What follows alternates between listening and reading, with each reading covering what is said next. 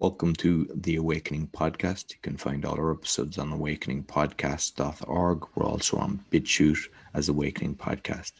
This week's episode is from the Speaking Podcast, but because it's concerning cancer, the lady's journey from having stage four three times, overcoming it, as well as her discussing different ways of making sure that you don't get ill is very relevant because I personally know a lot of people that passed too soon because of cancer, and I still know people that have cancer at the moment, and I think we can all relate to that.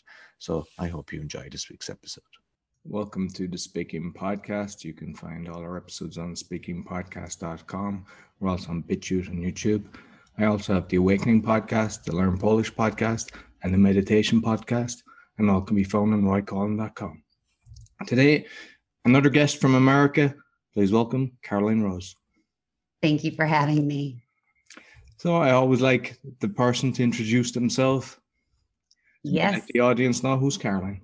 Okay. Well, I am uh, 43 and currently a mom to two kiddos and a wife. And well, I should also say a mom to two uh, four legged kiddos, my dogs, who I just adore. I was born in Kentucky, raised in Texas, went to college in Nashville, Tennessee, and then moved on to New York City for a couple years and then out to Los Angeles for 16.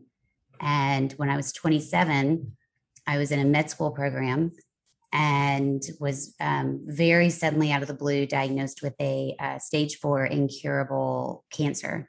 So um, went through three different battles with that, two bone marrow transplants, and have been in remission for 10 years. Wow, that's uh, that's a hard thing to go through. I, I know because I've seen the stuff on the cancer that you've gone through. But before we go through that, because I know you're helping others and you're you know you're spreading the mission and you know giving hope to people. I'd like you know so obviously you're getting on stage now and you're speaking to a lot of people. But mm-hmm. I'd like to know your journey for speaking? You know, when you were younger, were you the girl jumping on the table, swinging, or were you the one hiding in the corner? Oh, I think I was hiding under the table in the corner. I think I was. I think I was as far away from any stage that I could possibly find. I, um, you know, I I don't know if I would label it as shy. I just I think I had a lot of insecurity, a lot of self doubt. I didn't want people looking at me, you know, I, I preferred to sort of blend in in whichever way I could. And, you know, I think I remember I felt safest with animals. I rode horses, and that was sort of where my personality would come out. And I think as I got older, you know, school forced me to to to present more and more. And then the blessing was I went to a college and chose a major, a really unique uh, major, which really focused on a lot of small groups and a ton of public speaking. And I think I just sort of found a little bit of a groove. You know, we started with a lot of the same faces and the small audiences. And we kind of supported each other. And I, I really felt connected to them and i realized it was okay to make a mistake that i didn't have to be perfect you know? And then it really kind of grew from there and i think by the time i left college i really felt confident if if i had to i could talk in front of any group at any time if i knew what i was talking about. That was my big thing was if i really understand the subject or whatever it might be I can do this. But I knew that I had to really know what I was talking about because I didn't want to fake it at all. And I then went to New York City and I worked in public relations and then moved on to work with NBC Sports and really saw a lot of the behind the scenes media training. And I worked a lot with the on air talent. And I remember what resonated so much with me.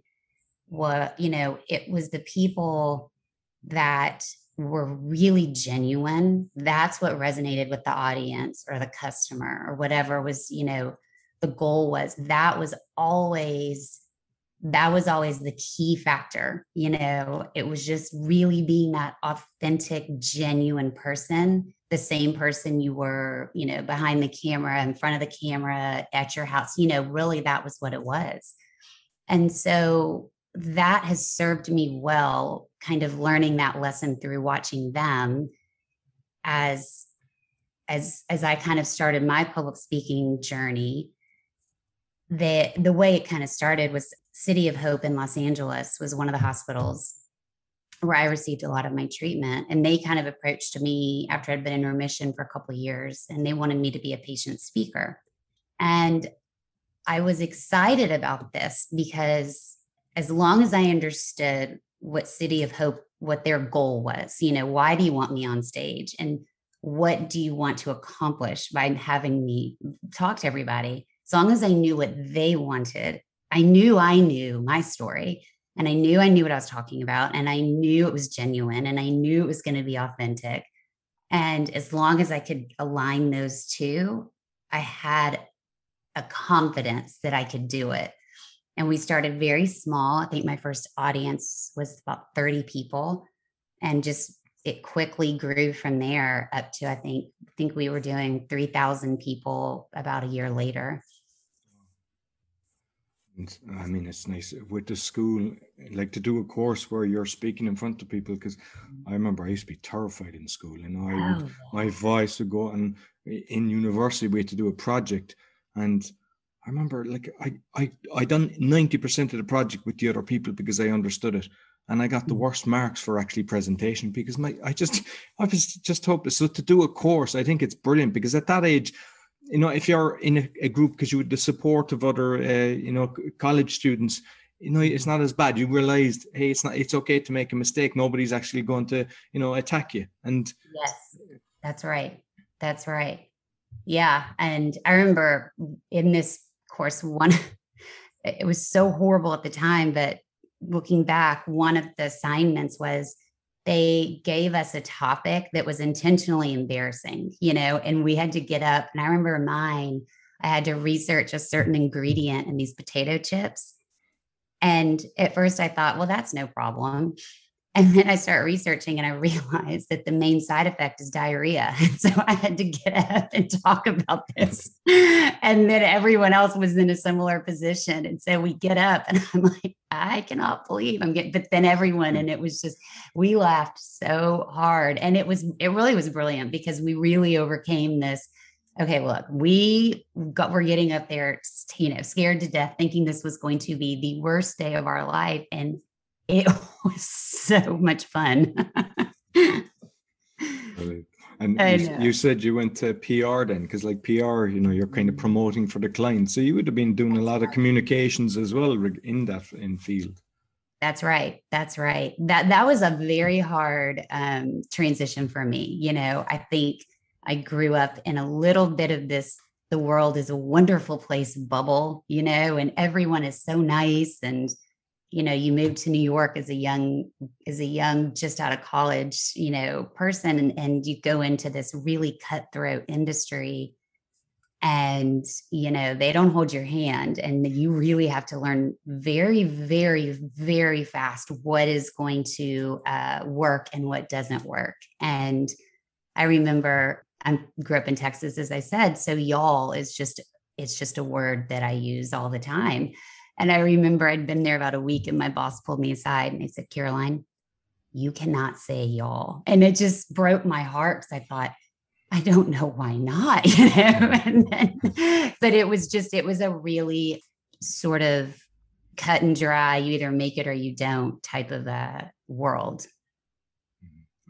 I don't think your boss realized that you could actually land clients by being yourself because some people would be attracted to when you go, y'all, come back now here. exactly. Exactly. Yeah. Well, and it's funny because then when I went to NBC Sports, I um I worked a little bit with the NBA and, and golf and the Olympics. And then all of a sudden they put me on the NASCAR account. And I thought, well, that's a departure. And I realized it was because of the y'all. They thought that I would be relating to the audience somehow a little bit better, something crazy. So, you know, I, uh, and I, and I loved it. It was actually my favorite thing I worked on. So I think that was, that's very true. Was that on TV or were you actually in the backside? What, what way were you actually working for the NBC? Mm-hmm. We were, so our actual offices were in New York and Rockefeller but then we went to a, a, lot of the events. So I worked with production behind the scenes. Um, and I did pretty much anything they needed me to do. You know, I worked with mainly the on air talent, kind of organizing them really, their makeup, their travel, all of that, their dinners. And then, you know, pulling footage. Oh, we need this graphic, whatever it was. So we were watching sort of the cameras as it was happening. And it was a fast, it was fascinating, you know, because you're sort of literally looking at the person talking and then you look to your right and you see the screen what you see what you know everyone else is seeing and it's really a cool thing to see because it really is different you know it translates very differently eh, live versus you know on on television and like the the people that you met in that industry because you know the PR you said is cutthroat. I think that's the kind of industry as well that not everybody. Some people come across as if they're really nice and sweet, and yes. it ain't it ain't always the case. No, it's not. PR PR was was a tough one. That was a really tough one. Yes, yes. So I know your journey. You were 27. That mm-hmm so it, it, were you married at that stage or were you still single when you i was still single. We my husband my now husband i've been dating about five and a half years. And when i was diagnosed he proposed a couple months later. Um, so we got married um, i guess about three months after i'd finished my first eight rounds of chemo kind of once i'd gone into my first remission and you said, was it in the bones that you had it the first time that you got? Uh... It, yes, it was. Um, it was non-Hodgkin's lymphoma, which, to be quite honest, even though I was in med school, I'd never, I didn't understand what that was. You know, it and what I quickly learned is it's very similar to leukemia in that it's a blood cancer. So the cancer is literally in your blood, but the you know we have lymph nodes, and it was in all of my lymph nodes. It was in my stomach, my spleen and the big thing that made it stage four was that it was in my bone marrow.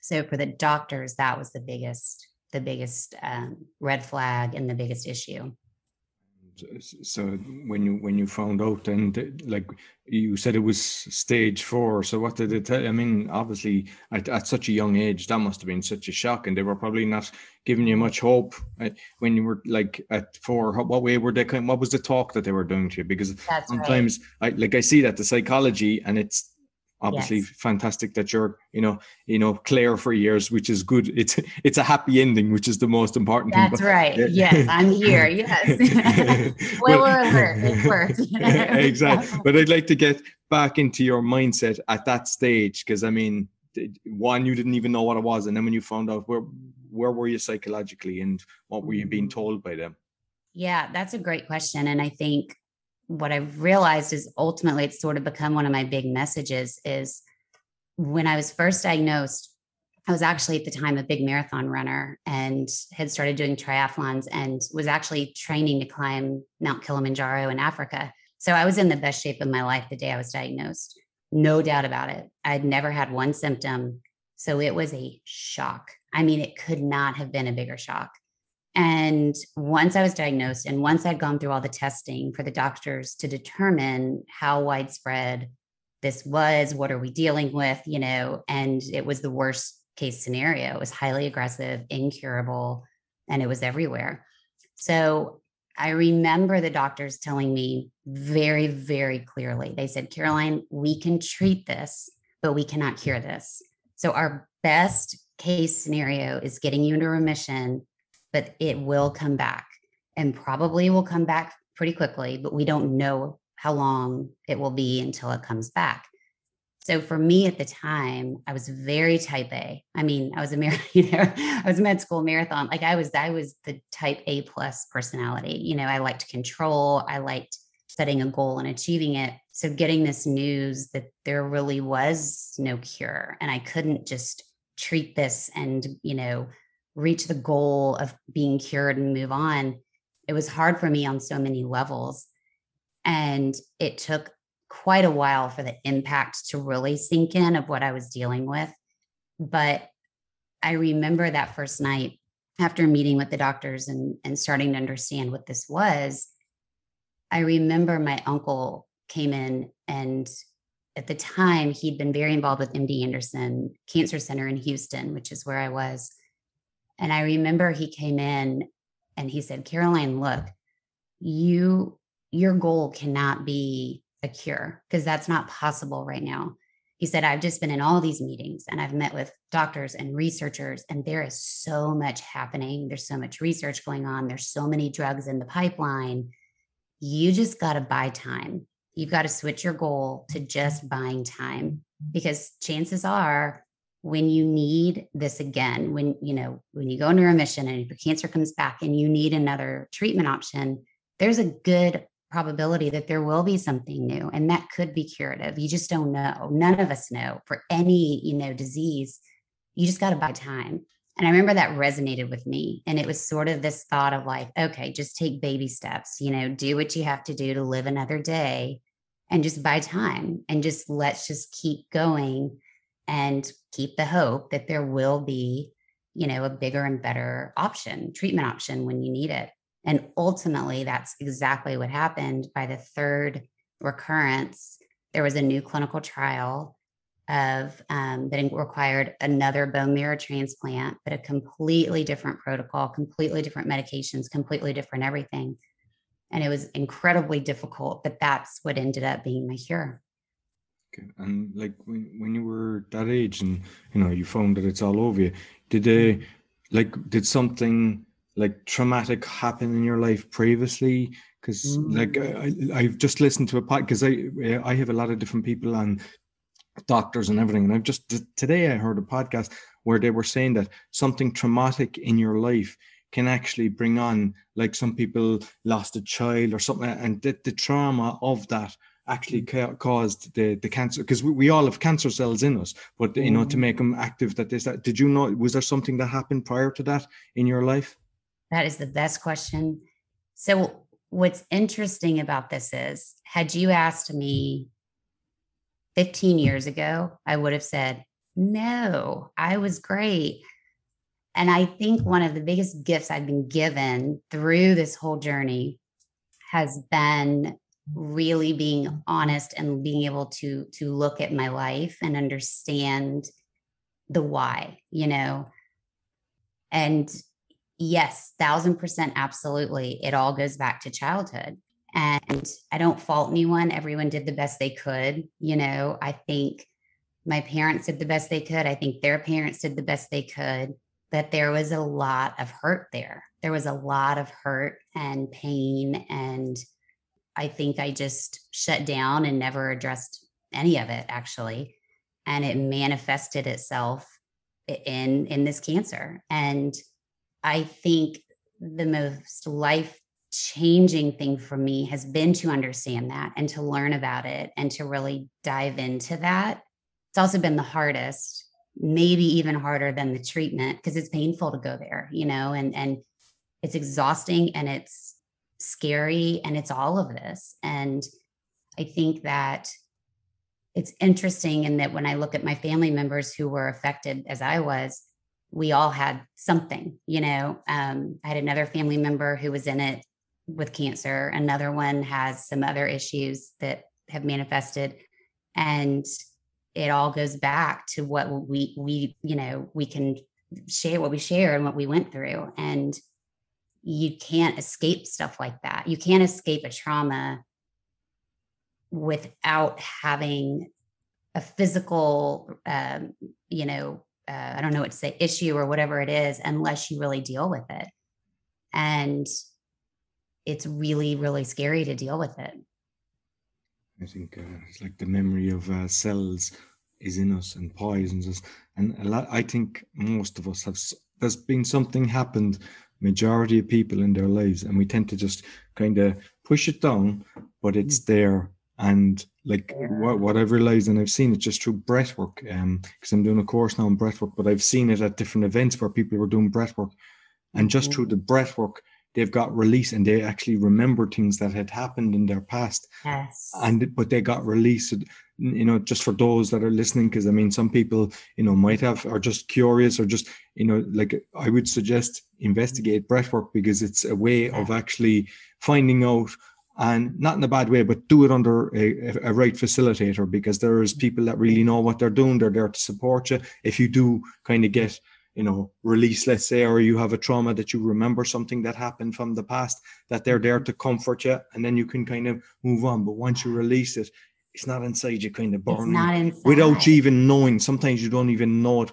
but it's there. Right. So that's that's the thing is you don't really even know because that's how that's how we survive is we suppress it all you know yeah. i loved that podcast episode you had with your friend talking about the breath work i thought that was so powerful i think i've tried I, i've tried hypnosis i've tried you know living in la during that time was perfect because there's so many different doctors and and crazy things to try you know to to really go there and access it. And you have to in a way relive it to really uh, let it go you know? And and it is i think different things work for different people. And i think i just kept trying and i don't know if i was ready to let it go all at once i think it was just little bit by little bit you know i started kind of facing these hard truths and and releasing it a bit and it changes you, you know, and then you almost come to the other side and you think, well, who am I without this,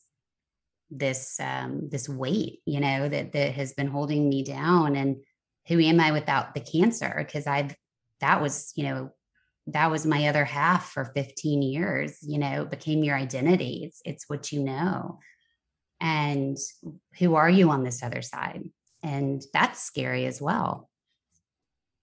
I think once you go through a trauma like that, you appreciate the small little things in life. You, life just mm-hmm. becomes, you know, I think we, it might sound strange, but I think there's a, a kind of heaven and hell on earth. And mm-hmm. it's what you look for, you see, you attract. And when you actually start, when you are to the wall and when you kind of think, this is, you know, this is as far as it gets, and then you come through it, then you just embrace everything and you start looking at a butterfly everything. You just you just you appreciate the moment you're living in the moment instead of in the thoughts oh when i do this i'll have this house i'll get this car. You, you get out of that. You just you just you're just yeah. totally present. I think that is that is yes you just said it perfectly and i think the the thing for me that forces me to stay in the moment is once i became a mom I was diagnosed for the third time when my son was five weeks and my daughter was two. So the fear that came with that, I'd never had that on another diagnosis before. So it it sent me to a place that I, I couldn't handle it. You know, I couldn't even think about it because it was so it, would have it would have, you know, it was it was too much all the way around. It was too much.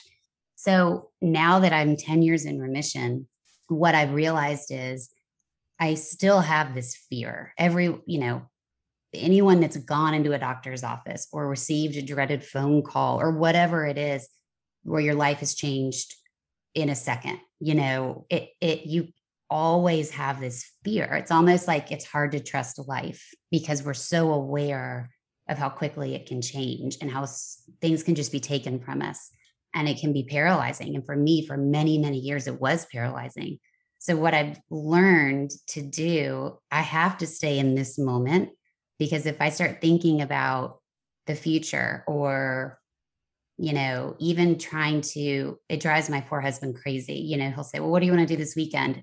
Well, I don't know yet, but I know today. it's hard for me to plan because I, it, it's so terrifying because in the back of my mind, I always think, but what if I'm not here?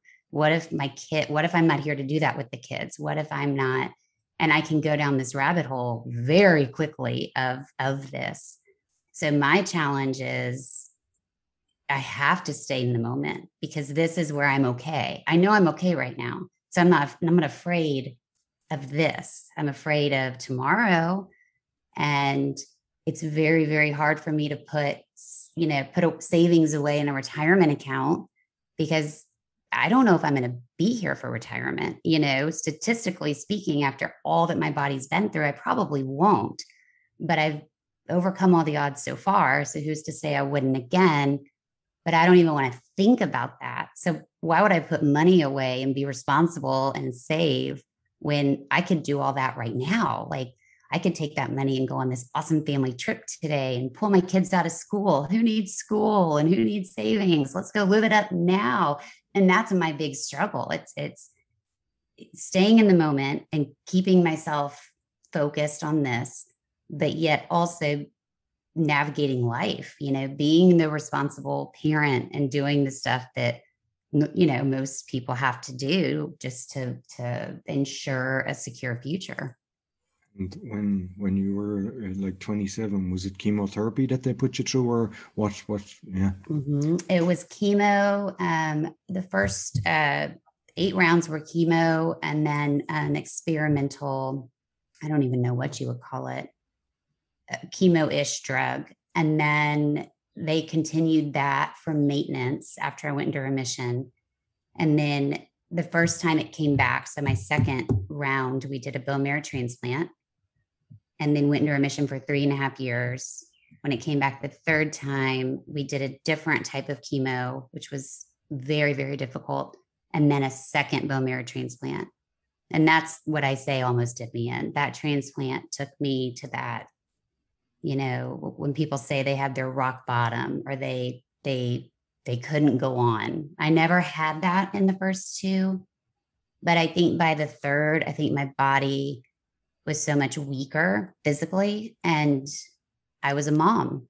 So I think the emotion of it plus the physical intensity coming in so much harder on a body that was already so much weaker, it just was the perfect combination to to get me to I mean, I, I gave up. I, I physically said, I'm done. I'm, I'm done. Stop. Don't hang that chemo bag. Leave the room. I'm, I'm done. I cannot. And with the bone marrow transplant, for those that don't know, what exactly do they do mm. and how long does it take? I mean, uh, it's obviously yeah. very painful. It's, um, you know, the best way someone described it to me is every person has cancer cells. A healthy person, their immune system can recognize the cancer cell, red flag it, and destroy it. So you don't, quote unquote, have cancer my immune system, because mine was a blood cancer, it couldn't recognize these cancer cells that go float around in our blood. So it never red flagged them and killed them. So the cancer was allowed to grow. So the thought is okay, well, if your immune system is not functioning correctly, let's take your immune system away. Let's just kill it off.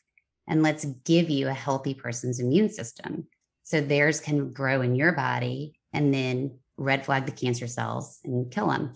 So they basically give you insanely, insanely strong chemo. You go in the hospital, they give you the chemo for a certain number of days. You may or may not have a few rest days.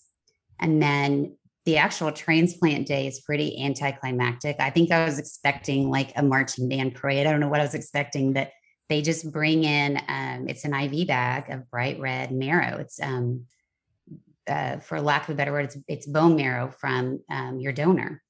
And it's not the marrow itself, it's the components that make up the marrow. And they hang it and it just infuses in through an IV. And then you and then you wait because the, the the danger is if I during that time had been exposed to a germ, I had nothing to fight it. So it would potentially, very potentially be fatal. So it has to be so sterile, you know, everything around you. And they do blood work every morning and it takes about 10 days, two weeks. And it's just 0.0, 0.0. But after about 10 days, two weeks, hopefully it's called engraftment that your marrow's cells have gone into your bone marrow and started making red blood cells, white blood cells, platelets, all the things that that um, you know comprise an immune system. So then one day your your blood counts will be 0.1 and that's the best day ever because you know it worked because that's called you know the engraftment happened. So then slowly but surely your new immune system starts to build and after about 3 or 4 weeks it's strong enough that they will let you uh, go home to sleep at night and then come back in during the day for I think it's a total of 4 to 5 months depending on the person. So, and and the fear is the, another one of the big risks is called um, graft versus host disease, where the new immune system builds, but it doesn't recognize your body. So you've just put this immune system in you that starts attacking your body, and that's that's a very big fear. I was incredibly fortunate. My brother was a perfect match, which oddly does not happen often. Um, it's it's sadly more rare to have a relative match than not. And but he matched perfectly. So we had similar DNA. Now we had different blood types, but he was still a perfect marrow match. So I now have his blood type and I didn't have the graft versus host because of, you know, we had a similar DNA. So we had a much higher chance that his body or his immune system would would recognize my body and not fight it. And it didn't. Uh, like for your brother getting the marrow, does he have to go under an operation to extract it from the bone? Yeah. So there are two different ways you can do it, and he actually did. Um, diff- he so he did one way the first time and one way the second. So one way is about four or five days before donation, he gives himself shots to really boost his his uh, all the blood compete over to overproduce all these blood components, white blood cells, red blood cells, platelets, and they all pop out of his bones into his blood. So his bones really ached for a few days. Then he goes in and they put an IV in one arm. The blood leaves, goes behind him into a big apheresis machine that spins his blood, and all these little components pop out the platelets, red blood cells, all that and then it comes back into his body through an IV in the other arm. And they circulate his entire blood volume about six times. And that machine then collects, that's the marrow that is collected. And that is then the IV bag that is hung that goes into, into my body. The other way was the second time, and there really was no preparation at all. He went into the operating room and went under and they went into his hips and with you know literally kind of pulled the marrow out and they went through in a couple different locations and that was what they brought up and did to me so i'm not quite sure why you would have one over the other i know when you're donating to children that is when you really do more of the operating room with the extraction honestly he I've had that done many, many times, and I talked to my brother about it. It's oddly easier having it done that way just because you go in one day, you go under, you have it done, you wake up, you're a little sore, but you're fine. I think the the giving yourself the shots and having that constant bone pain is really it's just a hard thing. Um, it's hard to sleep. You know, he was up walking all night. It's just that that intense aching. So it just lasts longer but I'm a, I, I try to do as much as I can for be the match because I I met so many people who never found a donor, and it broke my heart and made me feel guilty that I had one and they didn't. And I always always encourage people to to get on the donor list because you literally literally would be directly responsible for saving a life and it's incredible. So, and I try to be honest that it's not an easy donation process but the reward, I mean, I just I can't imagine anything better. No, like the, the fact that your brother, it's been your brother, because not everybody would do that, even if they were the perfect thing. You know, it's a, it's it's beautiful yeah. that he, you know, that he did that. And I'd it say, is. obviously, it's made the bond. I mean, so much. Mm-hmm. And with my kids, I mean, my kids are 11 and 13 right now, and they worship him. They just think he hung the moon and he doesn't have children of his own because he considers my kids his kids. And you know it's it is funny i will say we are we're pretty different. My brother and i are very different. And my husband started noticing it first. He's like caroline you just said something that your brother would say or you now you know he loves you know to be really cold and i I never liked to be cold and now I can't stand to be hot. You know, it really it really is a very interesting I mean, I I can't deny that I've definitely taken on some of his traits, you know. It's the wildest thing. I have all of his allergies. I never had allergies before. So it's to the point where I'll now call him like, okay, so what do I have to look forward to? You know, now I've got it. and it's just the wildest, the wildest thing fascinating. Yeah. Yeah. And like I, I like the fact that you know you were your third time but the fact that you got pregnant because i know that a lot of Mhm. people can't get pregnant after going through the chemotherapy so that was a blessing in itself to have two you Oh know my gosh. Mhm. And and they had told me that I would not be able to have children. That was one question that very first day, the day before we started my very first round of chemo. I remember we asked that. And I remember the doctors, and I don't fault them for this. They said, look, we understand that you're concerned, but our job right now is to save your life. So we don't have time because I guess my cancer was growing so fast that we met with the doctors on a Monday and I started, I went inpatient and started chemo Tuesday morning. There was no time. I mean, it was within 12 hours. And so it was kind of one of those things at the time where they're right. We have to do what we have to do right now. And we'll, we'll, we'll try to figure this out later. And after my husband and I got married, the first thing we did was meet with a fertility doctor in Los Angeles who'd had some success working with young women who'd gone through a lot of chemo. And we froze embryos. And after my first bone marrow transplant, so my second round, we transferred, and that was my daughter. And by this point, I'd had so much chemo and a bone marrow transplant. My fertility doctor and my oncologist, pretty much anyone we'd asked said a natural pregnancy just is not, it's not possible, which was okay because we still had some embryos frozen, you know, and my son was a natural pregnancy and he is as healthy as can be. And, you know, it, it, he's the second reported natural birth after the what I don't know how they classify the chemos. And they called me one day and said, "Do you mind if can you release certain medical records of his and can we write this up in a medical journal?" And I said, "Of course you can because it goes back to the I was told it was not possible. I completely understand why I was. I'm not angry that they told me that. But yet here he is. I mean, he's here, and this was not possible. So really, that sort of goes to this: it, it anything is possible. It's not a guarantee, but it's possible, right? Which all goes back to the hope, which is sort of this message of it may not end the way we want it to. Mm. A lot of times it doesn't, but it could. Anything can happen. I mean, we learned that this past year, right? Did we ever think we'd be in a world that we just went through this? Anything can happen. And we just have to stay open to that.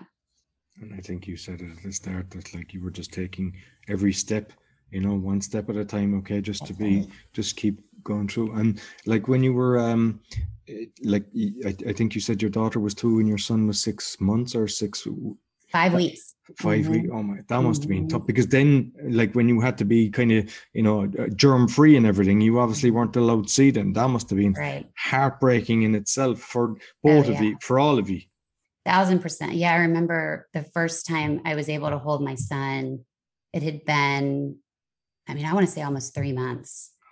And he was, I think he was seven months at that time. And, you know, he didn't know me and he didn't want me. And he wanted my husband. He wanted my mom, you know, he wanted anyone but me. And I remember my daughter was two and a half at the time.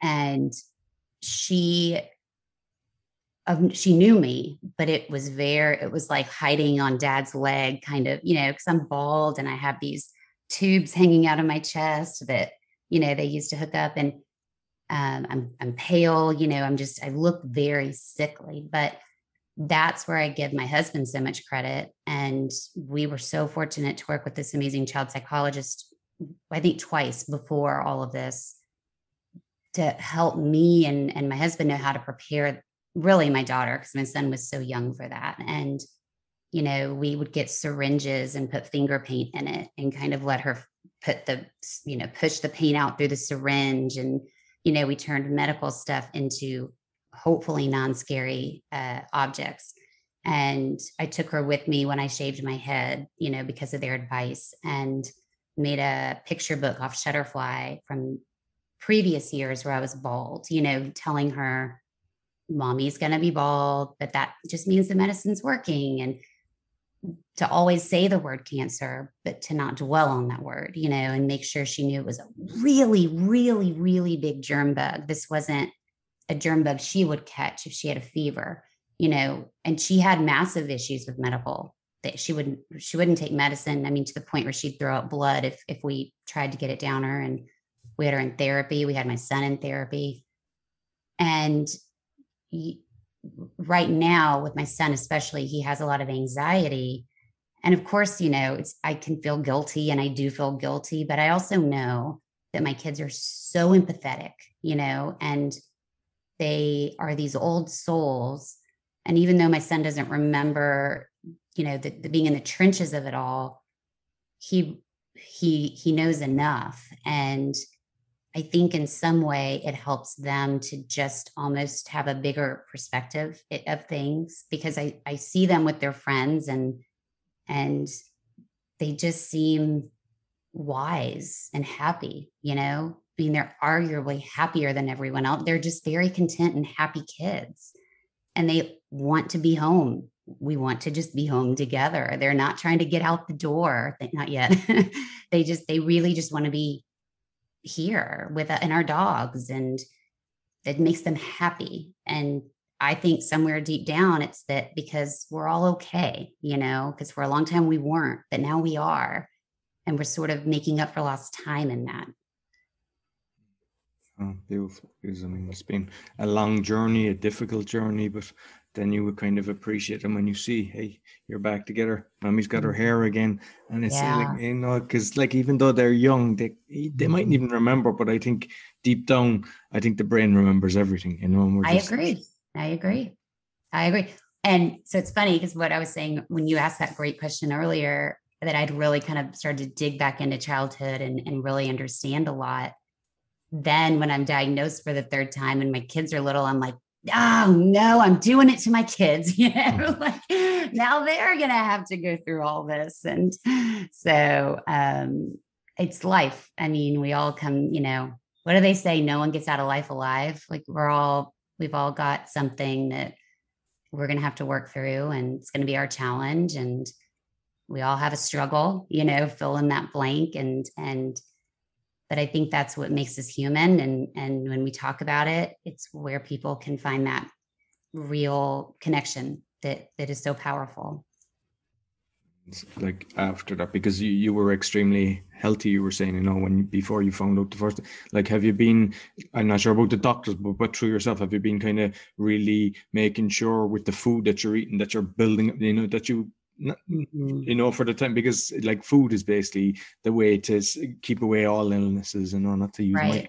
microwave ovens and stuff like that and just to right. and stay away from toxic water if you can have very healthy water makes a huge difference mm-hmm. as well you know when i remember after my first treatment stopped and they said go live your life i kind of flipped out a little bit because i thought well, wait a minute we're not doing anything to keep the cancer away you know and that is my that was when i initially really dove in to food um, chemicals around the house. That was that was the way i took control to do something to keep the cancer away. And it was fascinating because i had never ever ever ever learned or knew or i didn't know any of that you know? I, I just never had learned it. And one of my theories is when I look back now, at the time I was diagnosed, as I've said, I was in med school and a big runner. So I was very stressed. And I remember I had these delivery meals at the time in black plastic, and I'd pop them in the microwave, the plastic in the microwave, and heat it up and eat it. Well, now I know, you know. And really, one of my theories was I think about all those chemicals that were being, you know, leached into the food through the plastic. So my kids know we don't have a microwave, we don't have plastic around food. You know, I mean, I won't even buy a milk carton in plastic, you know, I make sure. And we have a very special water filter. We eat organic as much as we can. I have gone through phases where I've gone a little overboard with it all. And where I've landed now today is we have to live You know, my kid, we don't eat fast food for the most part. I mean, I think we've been to McDonald's once in our life, and my kids got a upset stomach, maybe because I told them they were going to, and we had never been back. But you know, we we eat fairly normally. I do my best uh, behind the scenes to make sure there are no chemicals. You know, everything is as organic as I can have it be.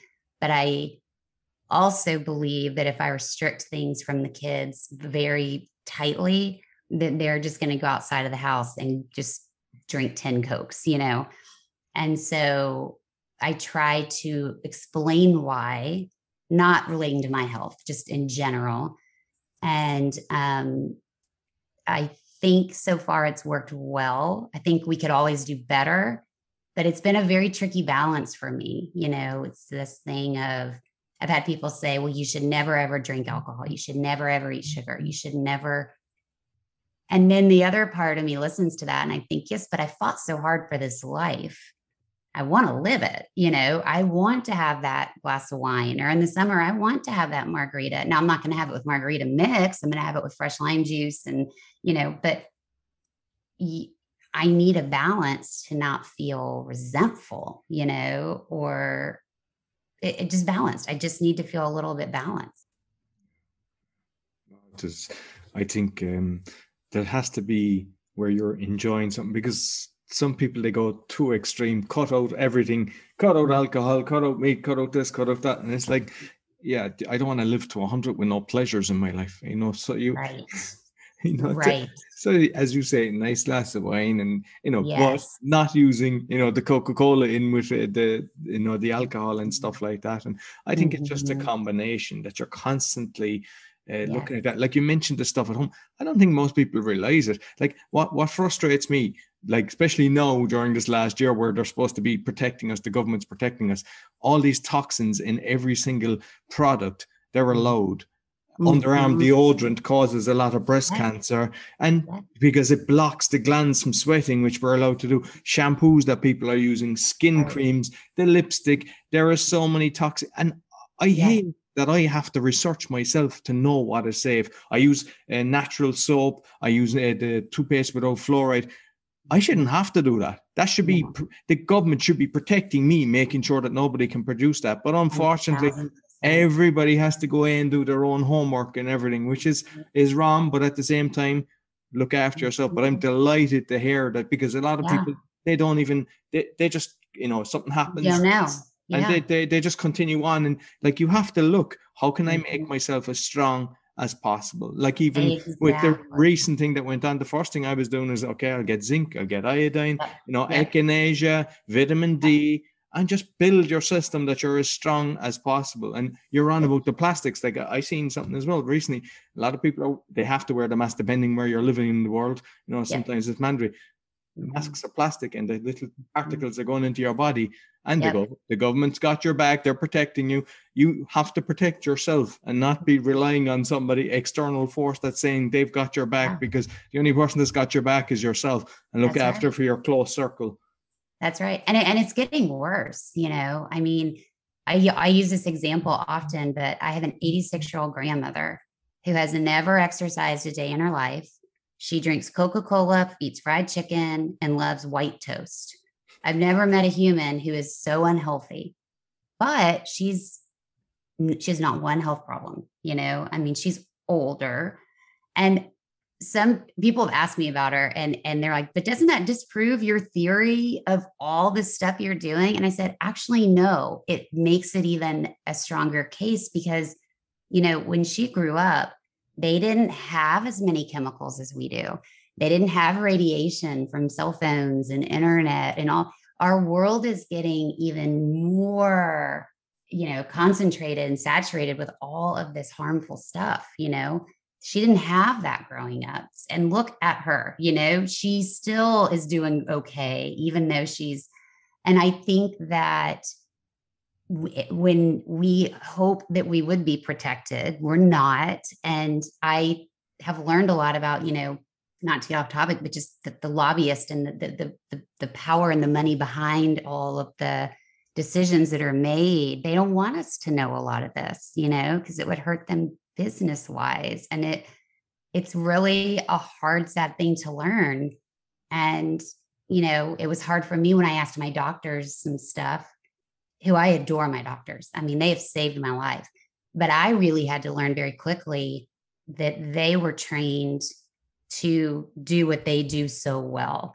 But anything outside of that, you know, they weren't taught that in med school. You know, they weren't taught about vitamins, maybe a little class here or there, but not really. Yeah. And so all of that is on us. And it's hard to learn it because there are a million theories. You know, I mean, I pity the person who walks into a bookstore and says, I'm going to get a book on how to eat right.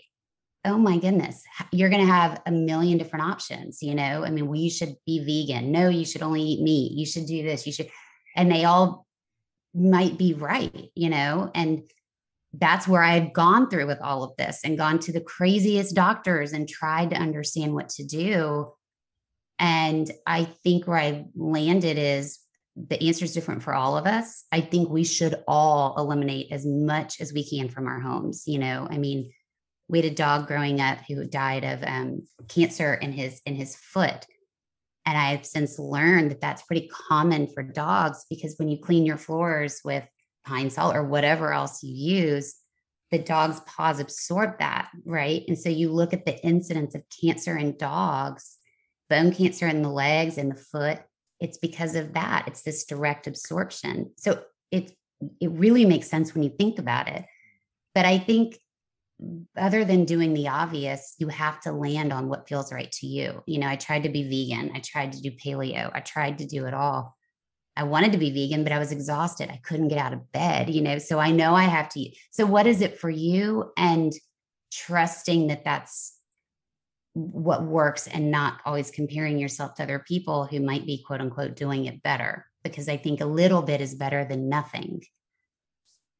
Totally agree. I think you listen to your body because I've mm-hmm. I've tried as mm-hmm. well. I tried to go off meat because I mean I've obviously seen you know the way the animals are raised and if you go mm-hmm. organic it's totally different because I, I mean i totally am not into the cruelty i think it's it's terrible the way mm-hmm. that it's mm-hmm. done but mm-hmm. if i mm-hmm. go off it i know that i'm weak and i'm yeah. everyone is different you listen to your body and like you mentioned about mcdonald's i don't know about six months ago i was i had to travel to another city there was nothing else open and i felt so bad for the whole next day and it's like yeah. i might go there once every two years only when i'm stuck on a motorway and there's nothing else open but mm-hmm. I'm glad it happens because it means that yeah. I'm eating so healthy. My body kind of goes, screams, what are you putting into here? So listen to your body, you know. Listen with, to your body. Same with the phone, you know, like, like, yeah. you know, like we've been triggered to be like, if you don't have uh, Wi Fi and you've no phone, it's mm-hmm. you you kind of get withdrawal for the first day or so afterwards yeah. it's you feel so free it's like the yeah. best thing ever so you need yeah. to start put putting the phone away from you as well because it yeah. is it is very detrimental to our health unfortunately. I know you know yeah. we're all we all feel connected but we're not really connected. We are it's a kind we're of a, a, falseness that we think we are. Yeah. And and I, I, we i look at the kids when i pick my daughter up from she's in uh, middle school seventh grade and you you drive in to pick these kids up and they're all they're standing with their friends and they're all down on their phones probably texting the friend that's standing right next to them you know and and it's this this lost art of communication. I mean yes they can still get together and talk but no one calls anyone on the phone anymore. That apparently is you know so uncool. And it it's not it's this face-to-face conversation. They all just text it or my daughter doesn't do social media but you all these other social media channels and I I don't think adults are equipped to handle a lot of what comes with social media. So I think of these kids and what they have to go through. I don't I don't know how I really don't know how they get through it, but it's I'm very thankful we didn't have it when we were growing up. Yeah. It's not a good thing. no, it's not. Like I mean, I, like yeah. I remember that. Like all the games we used to be playing on the street. If there was a tennis, if Wimbledon was on, we'd be out playing with our tennis rackets. Yes, if it's the World Cup, we'd be out playing football and we'd be playing chestnuts and marbles and everything. And all I uh-huh. see now, you know, that people don't do. So I do. My my youngest son is seven. I just make sure I, you know, got him a uh-huh. guitar, do painting uh-huh. with him, just yeah, make sure we're outside playing football and everything, and just making. Yes. You know, don't don't give them the device that they're you know, right. Right. And it helps us too, because it helps us. It's it's a lot of pressure because I know they're watching what we do. So I don't want to mess it up. You know, I always say parenting is the one job I really don't want to mess up. And the pressure is so high. And I know they're watching. So I try when they're around to really not be on my phone as much. But I know I probably could do a much better job. So it helps me too you know, put my phone down and go outside with them or do whatever it is because it helps me really. I'm forced to kind of disconnect more than I, I may have done otherwise. My son tells me put the phone away, and I do. you know, he said, "Dad, I'm talking to put your phone away." So I get my phone, I go into another room, and I put the phone that there, and then we're hysterical. That is so funny. Well, there you go. Just do it for you. Yeah, they, they know better. So just just finally, because uh, you know now you're giving hope, and I mean just listening to your story stories now it's inspirational as well. Because you know you you've had a, a hard time, but now you you know like you're you're looking extremely healthy smiling happy you know you you've been through the the trenches but now you're helping others which is good as well because you know mm. sometimes not everybody like a word of encouragement so you know you mentioned you're speaking in front of like sometimes up to 3000 people so you've probably mm-hmm. realized the power of stories so how are you mm-hmm. connecting what have you learned from kind of when you started off with to, to kind of yeah. as you progressed to connect better and just make people i suppose as, as the organization hope that you can give yeah. them that hope I, th- I think what I I remember the first time I, I stood up to speak about like personally, you know, what I went through. I remember, I remember I always knew I didn't want to focus on on me, you know, I wanted to try to make it relatable to where it was my story, but I hoped people would listen and think, oh gosh, you know, that resonated somehow, you know, it would make them think of themselves or someone they knew and I think I was nervous that people wouldn't care. I think that was like that self doubt creeping in. And I think as the response was was really positive and it gave me a little more confidence each time.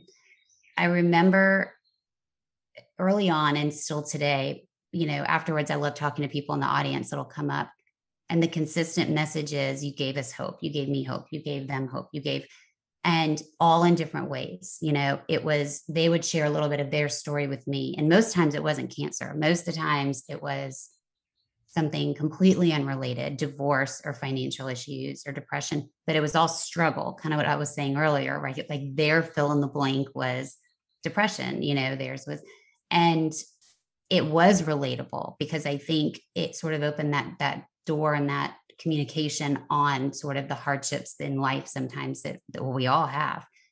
And I remember one time we were, I was in Georgia and I had just spoken, and this man came up afterwards and sort of this older, like distinguished gentleman. And he came up and he was just crying. And he pulled out his phone and he said, uh, We found out a few days ago that my nephew is going to have to have a second bone marrow transplant. And we've had, we've had no hope. We've been just so in- incredibly upset. And he showed me his phone and he showed me the picture of his nephew on his phone. And he said, I'm getting ready to call this little boy and I'm getting ready to give him hope because I just listened to you and you gave me hope and you're getting all of us hope. And I'll never forget that. And that was a story that was much more of a, a parallel to mine. But I remember thinking, uh, you know, how many people were kind of under that umbrella of that family, you know, and if, if I could even help them sleep better that night, then that was worth it. You know, it's always worth it if it touched somebody and maybe they could pass that on a little bit more. And I think just the more open and honest I was, you know, the less quote unquote polish, you know, if I, you know, I think I started off having notes and very quickly I put those down, you know, because it, it was about connecting with them and being very open and vulnerable about the messiness of all of it because I think it gave them permission to maybe do the same in a way and being approachable and relatable and very very honest and genuine. That was for me what felt right what still feels right and what i think is the most well received and appreciated oh, beautiful yeah because like some people you know, not all doctors are good for giving the hope and everything, but if there's a family member or a friend or something that can ring up and just just a phone call or just meeting them and talking to them and just kind of Mhm. tell you that story that you you kind of go, Mhm. I can I can get through this. I can get through even, you know, as you said, Mhm. there, there's new developments constantly. I can just get through this. Just get through That it. That can be the difference between throwing in the mm-hmm. towel and That's going, right. rolling up your sleeves and going, okay, let's take this on. That's right. That's right. And sometimes I think the less parallel the story, the better, because, you know, I never want, I always preface it. Anyone I talk to, I say, this is my story. This is not going to be your story. You need to make your own story. You know, I want you need to go do it exactly how you need to do this. You know, I'm just using this as an example, right? Like it could be, you know, one of my friends has a, a child with autism, you know, and she heard me speak and that really resonated with her the buying time because she's desperate to help her son. And right now there's not a great medication treatment, whatever it might be, but that idea of buying time and doing the best you can do today, it allows you to dive a little deeper in that mindset because you have hope that it might not always be that way and it might you know hope is not a guarantee it's it's vulnerable and scary but it gives you something to hold on to that, that gives you a little more energy and power to do it today to do what you need to do today No, beautiful. I think uh, Mhm. everybody can resonate with what you've just said. So it's been wonderful speaking with you, carolyn So can you let people know how they can get in contact with you? Yes, yes. Uh, it's at everything is at Dear Riley Rose. Um, Riley was my dog who got me through all my treatments and ended up writing a book that they have titled Dear Riley Rose. Um, it's kind of one big letter to Riley, kind of told through the perspective of our story together. So um, everything, uh, website and Instagram and Facebook are all Dear Riley Rose. Okay, perfect. And I'll put the links. Uh, I'll put the links on the podcast description and also on the videos where it's going to be posted. So Thank you. been- It's been been awesome. Thank you very much. Thank you. So that's all for the Speaking Podcast. You'll find all our episodes on speakingpodcast.com. We're on BitChute. We're on YouTube. Be sure to give us a thumbs up, five star rating, share with your friends. Until next week, take care.